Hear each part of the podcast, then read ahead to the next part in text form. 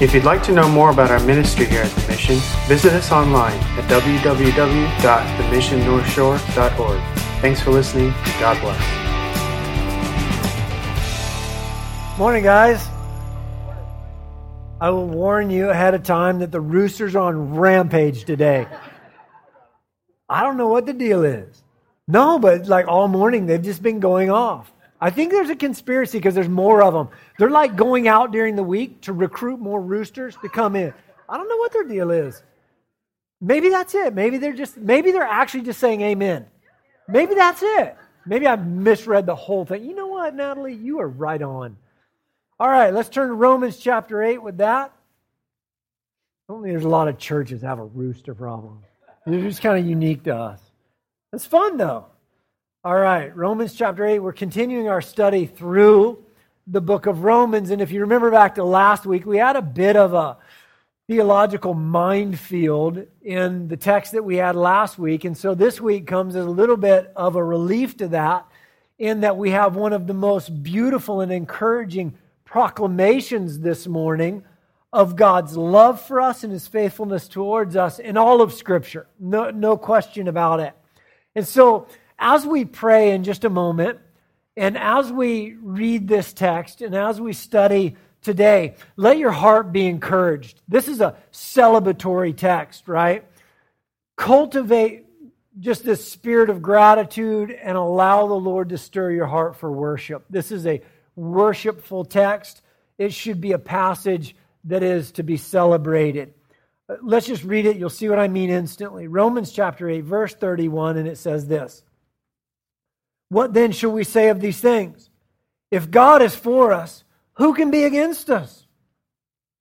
He did not spare his own son, but delivered him over for us all.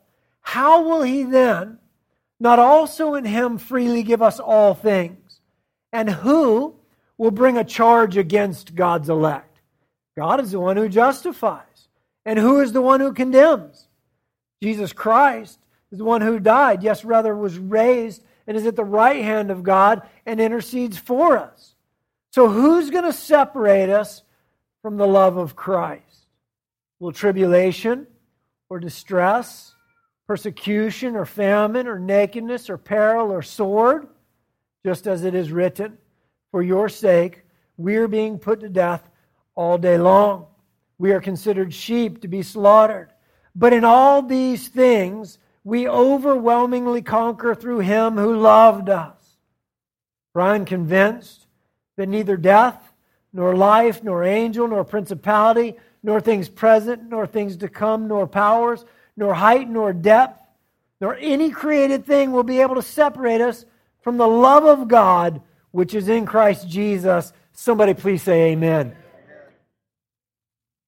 Like, we could just read that a couple more times and go home. Like, it's that deep, that rich, that beautiful. So let's pray as we dig into it. Lord, we thank you for these truths. We don't want in any way to just work through them today and leave without being in awe of who you are and what you've done the commitment and the faithfulness that you have, the love that you've expressed. Lord, would you speak to our hearts on these things? Your spirit fall in this place. Help us to grasp the unfathomable love that you have for us and your commitment now. In Jesus' name, amen. Amen. We will finish up chapter 8 today. And when we get to chapter 9, it becomes kind of a new section. Chapter 9 does. It starts to talk about how all of the things that Paul's been talking about in the Romans eh, or in, in the book of Romans previously, how they relate to Israel and how the church is to view and understand the promises given to Israel. That happens in chapter 9. So, what that means for us this morning is that this last portion of chapter 8 is kind of a conclusion or a wrapping up of the first half of the book of Romans.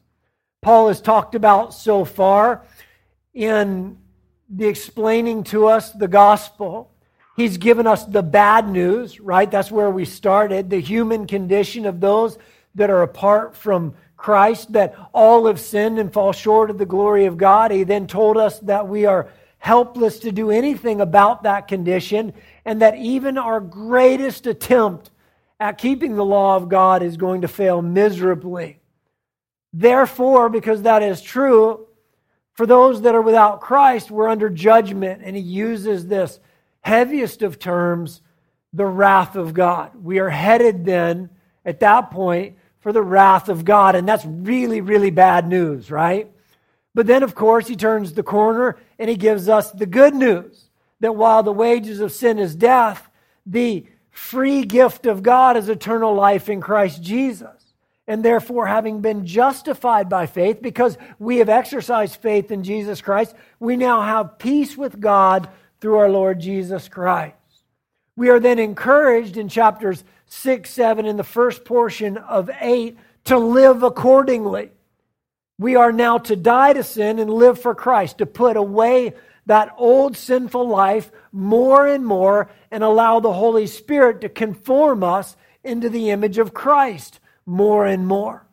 And then we're told of the hardship and suffering that comes as a part of just life in this world and as a part of living out the Christian life. That it's not easy, but through it all, we're supposed to have this eternal perspective.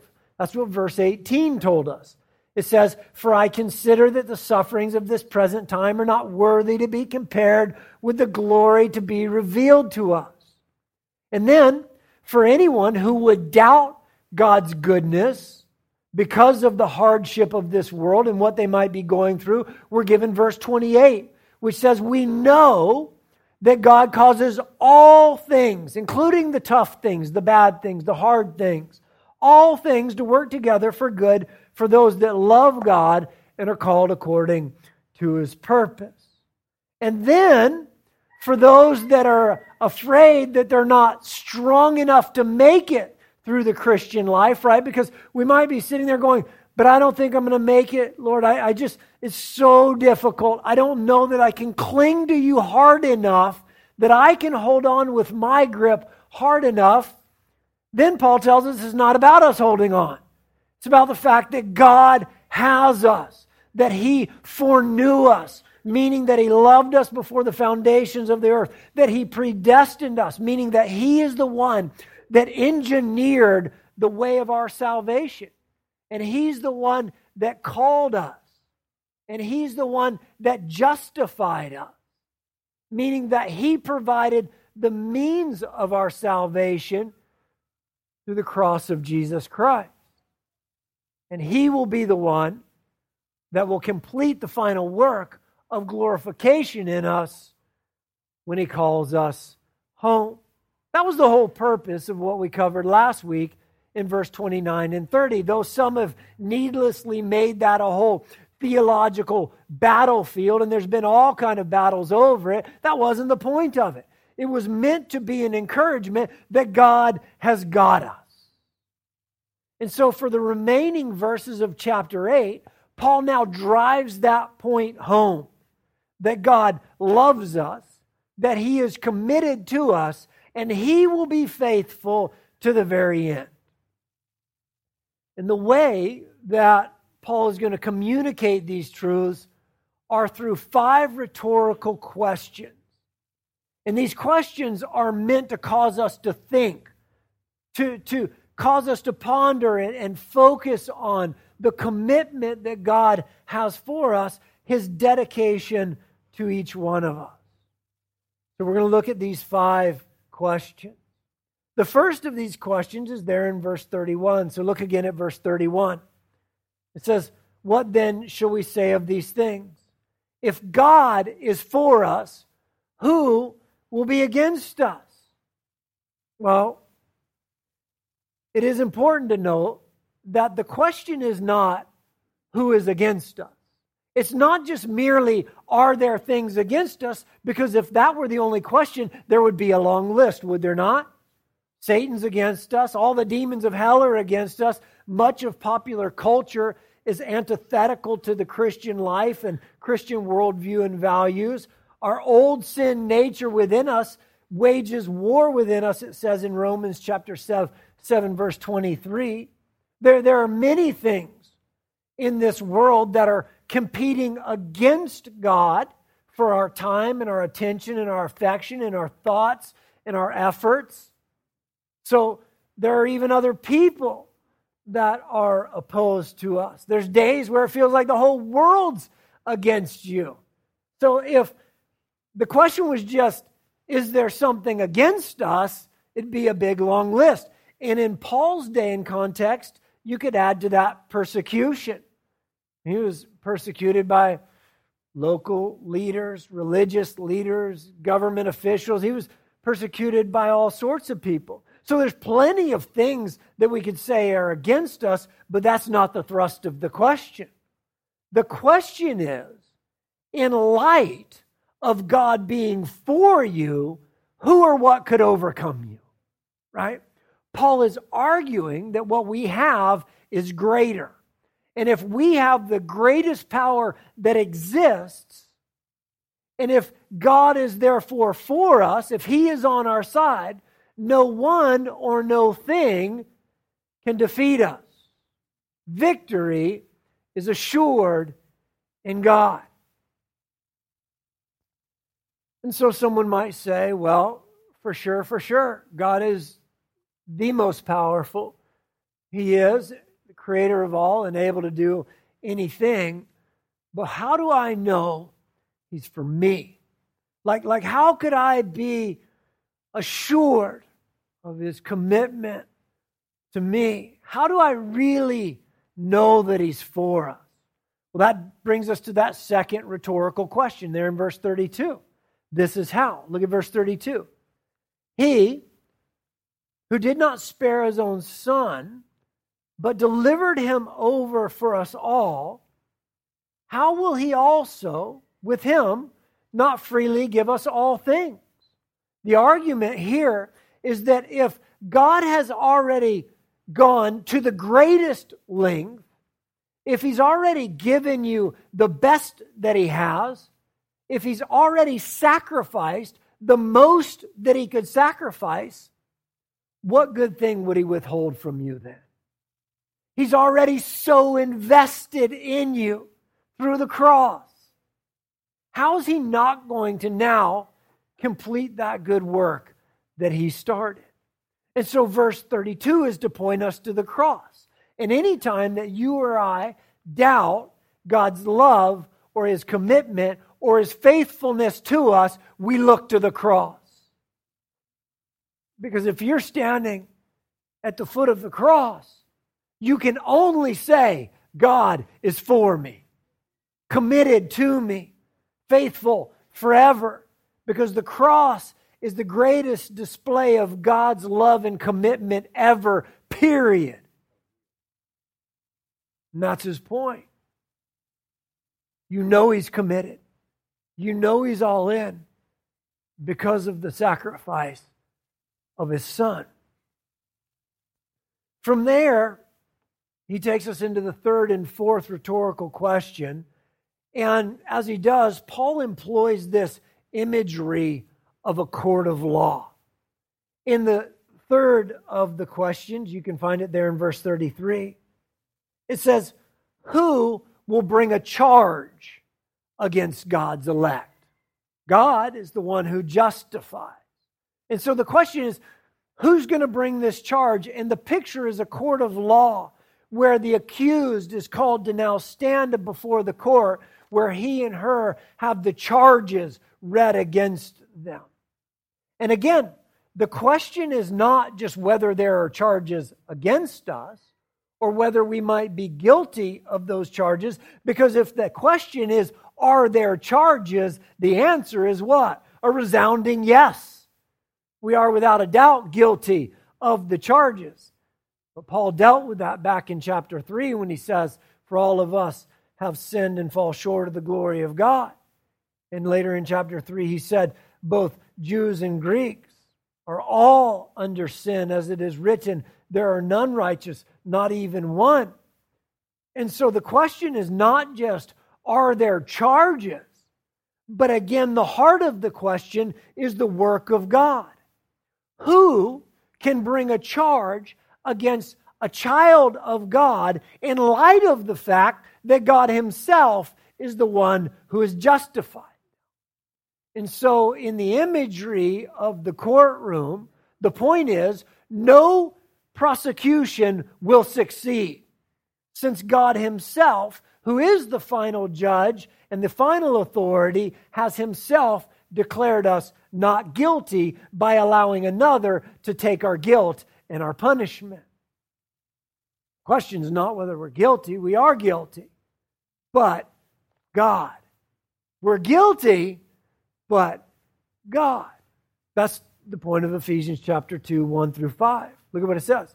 You were dead in your trespasses and sins, in which you formerly walked according to the course of this world, according to the prince, power of the air, and the spirit which is now working in the sons of disobedience. Among them, we too all formerly lived in the lust of the flesh, indulging in the desires of the flesh and of the mind, and we were by nature children of wrath, even as the rest. But what are the next two words? But God, being rich in mercy, because of the great love with which He loved us, even when we were dead in our transgressions, made us alive together with Christ. For by grace you have been saved. So, who's going to bring a charge against God's elect? Because God is the one who has done the justifying. And that word justify means to be brought into right standing with God, and God is the one who provided the means for us to be made right with Him. That's the whole point. How is He going to be the one who's going to condemn you when He is the very one that made you right with Him by placing all of our guilt and all of our sin upon Jesus on the cross? So that when Jesus cried out, It is finished, it meant that the charges against us were paid in full. Colossians 1 21 and 22. You who were formerly afar away from God, you were em- enemies of God and separated from Him by your evil thoughts and actions. Yet now, He, He did the work of justifying, has reconciled you to Himself through the death of Christ in the physical body. And as a result, he has brought you into his own presence, and you are holy and blameless as you stand before him without a single fault. Thank you, Lord. That's what justification means. Then we get to the fourth question, and it also employs this court of law language. Look at verse 34. Who is the one then that condemns? Christ Jesus is the one who died, yes, rather, who was raised and who is at the right hand of God and who intercedes for us. The question is, who will condemn you? And now the picture is that of a judge sitting high up on his bench, pronouncing a sentence as he hammers down the gavel and sending you to your punishment. That's what being condemned is. And the question is who then is going to be this judge? Who's going to condemn you? The answer was given in the very first verse of chapter 8. Look at verse 1. So now there is no condemnation for those who belong to Christ Jesus. There is none. It continues by saying, And because you belong to Him, the power of the life giving Spirit has freed you from the power of sin that leads to death. And the law of Moses was unable to save you because of the weakness of our sinful nature. So God did what the law could not do. He sent his son in a body like the bodies we sinners have. And in that body, God declared an end to sin's control over us by giving us his son as a sacrifice for our sins. And then back to that legal language, he says, He did so that the just requirements of the law would be fully satisfied for us. Jesus paid it all, it was paid in full.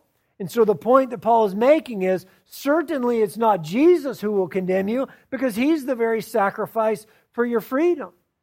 And then he goes on in verse 34 to say, not only did he die for you, but he was raised. He now sits at the right hand of the Father and he intercedes for you, meaning that not only was he your sacrifice in the past, but now he's still working on your behalf as he sits at the right hand of the Father and intercedes for you. So certainly Christ is for you.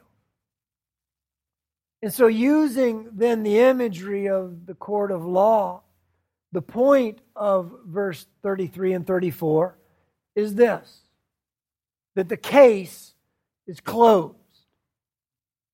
The charges and the condemnation that were ours, genuinely ours, and we were genuinely guilty of, have been dealt with on the cross. Look at what it says in Colossians 2 13 and 14. It says, You were dead because of your sins and because your sinful nature was not yet cut away. And then God made you alive with Christ, for he forgave all your sins. And he canceled the record of charges against us, and he took it away by nailing it to a cross. Now, the time that this was written, the common practice of the day was for anybody who has been convicted of a sin was to write out a record of their charges and nail it to the door of the jail, right? And it was there for any passerby to be able to come and see who was condemned and what their crimes were. That's the imagery that Paul is pulling from. These people understood that if there was a criminal and they were condemned, their, their crimes were written down and nailed to the door of the jail. So Paul is pulling from that common imagery to say that all of us have this long and very ugly record of charges, don't we? All of these sins in which we have committed.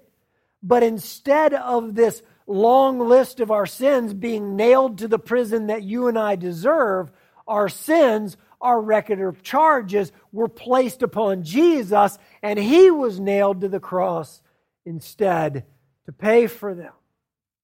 He was pierced through for our transgressions, he was crushed for our iniquities. The chastening of our well being fell on him, and by his scourging we are healed. All of us, like sheep, have gone astray. Each one has turned to his own way. But the Lord has caused the iniquity, the sin, the record of charges of us all to fall upon him. And the reason that Paul uses and employs this court of law language that he does quite often, it's not just here in this text, we find it in other places. The reason that he does this is to draw our attention to the fact that there is a judge and there will be a judgment and the books will be opened and every man's record of charges will be brought out and everybody will be judged and have to answer for every single sin except for those whose record of charges are stamped paid in full in the blood of Jesus Christ. So there will be a day when I'll stand before the judge. And somebody will say, pull out the record of charges against him. Let's see him. Get Tripp's record of charges up here. And I kind of envision that there's probably like some smart aleck angel in the corner being like, we're going to be here all day with this guy because his record of charges, look at him, have got to be really, really long. But then from the right hand of the Father, Jesus will speak up and say, You're not going to find them because they're not here, because I nailed them to a cross. That's the point that Paul is getting to. And so, the point has been made that there is no condemnation for those who are in Christ. And Paul will use the rest of the chapter to tell us that there is no separation from Christ either. Look now at the fifth and final of these rhetorical questions in verse 35. Verse 35 says, Who will separate us from the love of Christ? You see, hardship in this world can cause us in our weak moments to doubt, can it not? To wonder, is God really for me? Is, is He still with me? Hardship has that way, doesn't it, of making us feel alone. When you're going through it, you have this sense that you're in it by yourself. And so the question that's being posed here is there anyone or anything, any level of difficulty of hardship that is powerful enough to separate us from Jesus Christ and his love? And then Paul gives us a sample list of adversaries or adversities that might cause someone to question if God has abandoned them. He says, Who will separate us from the love of Christ? Will it be tribulation or distress or persecution or famine or nakedness or peril or even the sword? Will death separate us from the love of Christ? And I want you to notice how Paul answers the question in verse 36. He answers it by quoting an Old Testament passage from Psalm 44 22. He says, Well, the answer to whether hardship and even death will separate us from Christ, he says, For our sake, as it is written, for your sake, we are being put to death all day long. We are considered as sheep to be slaughtered. Paul's answer to the hardship listed in verse 35 is in essence saying it's not really a big deal. We Christians are being put to death all day, every day. And when people that aren't Christians look upon us, they see us as sheep headed to a slaughter. They look at us and go, those guys are getting killed every day anyway. And we have to remind ourselves that this is no arm's length theology from Paul. This is all stuff that he had been through and was going through. And it was timely for the Christians in Rome as well, because they were about to go through this. And about three years after this is written, Nero comes to power and he unleashes his fury against the Christians. And so Paul's answer to all of these things, hardship and even death, is that we're more than conquerors because of the work and the faithfulness of Christ. Look at verse 37. But in all these things, we overwhelmingly conquer through him who loves us. Not that we're just going to scrape through it, but that we would overwhelmingly conquer. Not because of any power or fortitude on our own, but because of what Jesus did on the cross, we are assured of an overwhelming victory, and we have no grounds then to doubt. And even death and all of the hardships of this world, even if they lead to death, it's not really a big deal because if we're put to death, we still win. 1 Corinthians 2 9. It is written, things which eyes have not seen, ears have not heard, and which have not entered the heart of man all that God has prepared for those who love him. Oh, what's the matter? You're going to die? It says that there's something that we haven't seen or heard of or even been able to imagine is what God is preparing for us. And later in that same book, Paul would mock death by saying, Death is swallowed up in victory. Oh, death, where is your victory? Oh, death, where is your sting? The sting of death is sin. The power of sin is the law. But thanks be to God who gives us victory through the Lord Jesus Christ.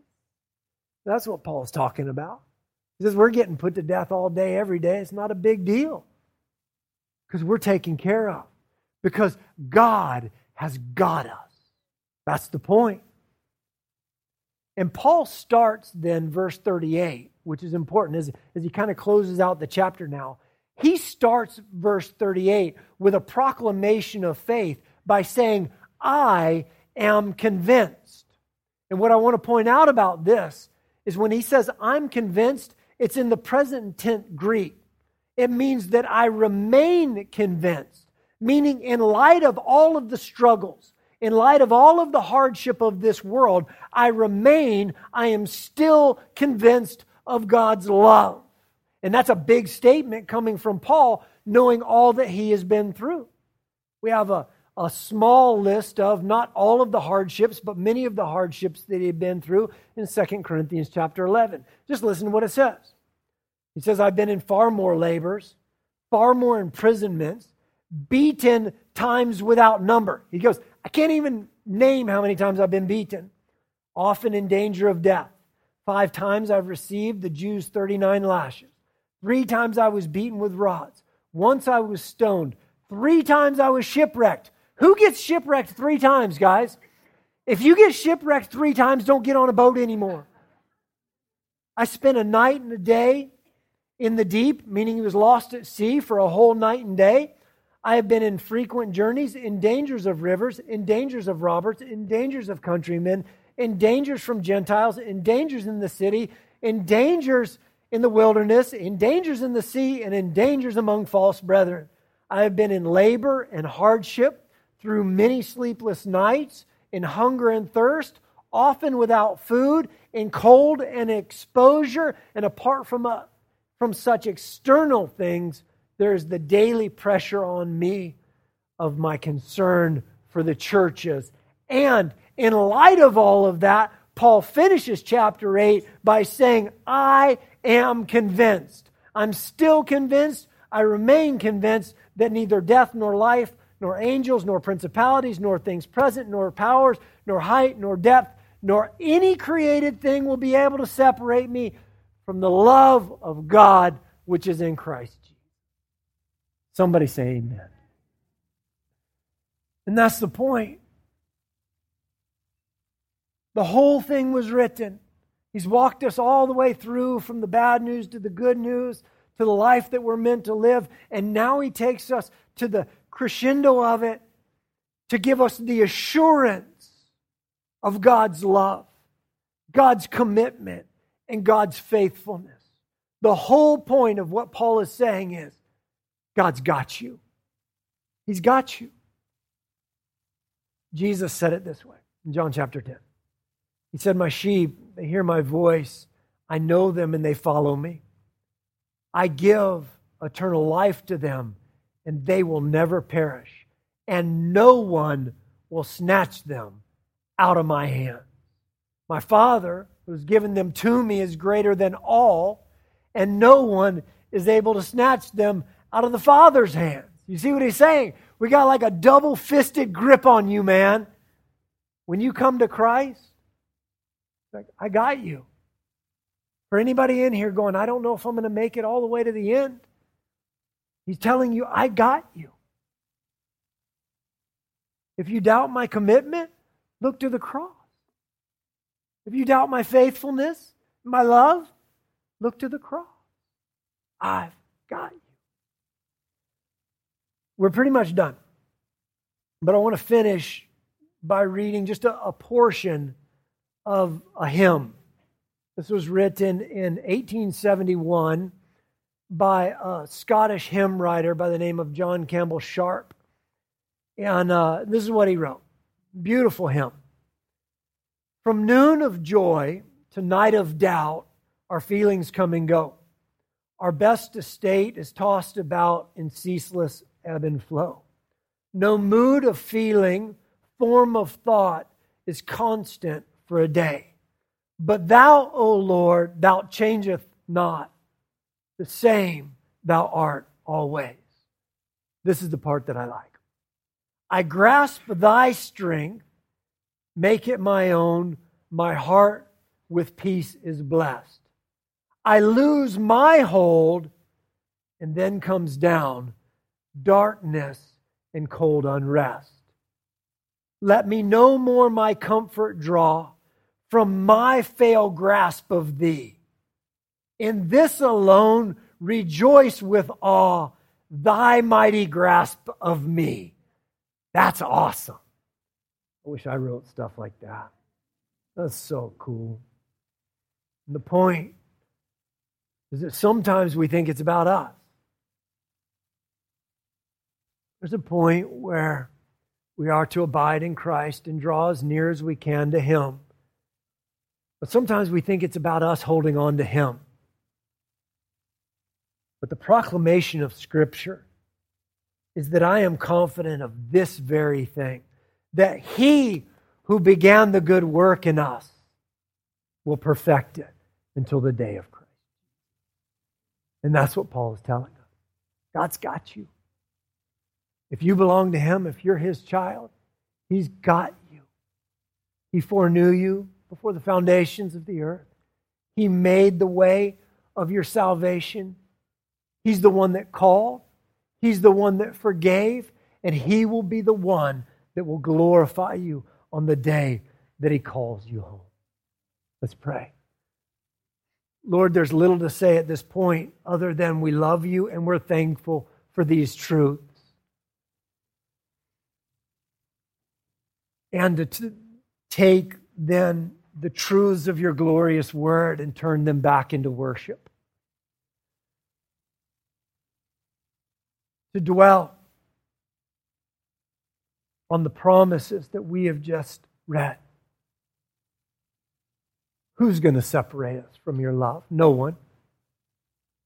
No worry of this world, no pain of this life, not even death.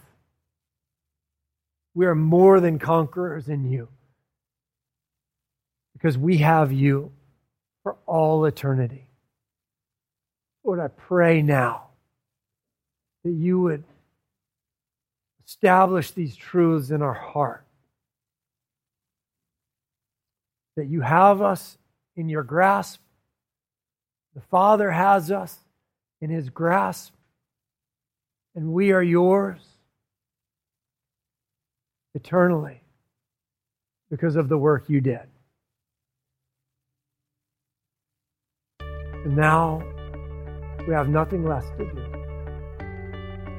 than worship. Lord, we thank you. We praise you and we worship you now. In Jesus' name, amen.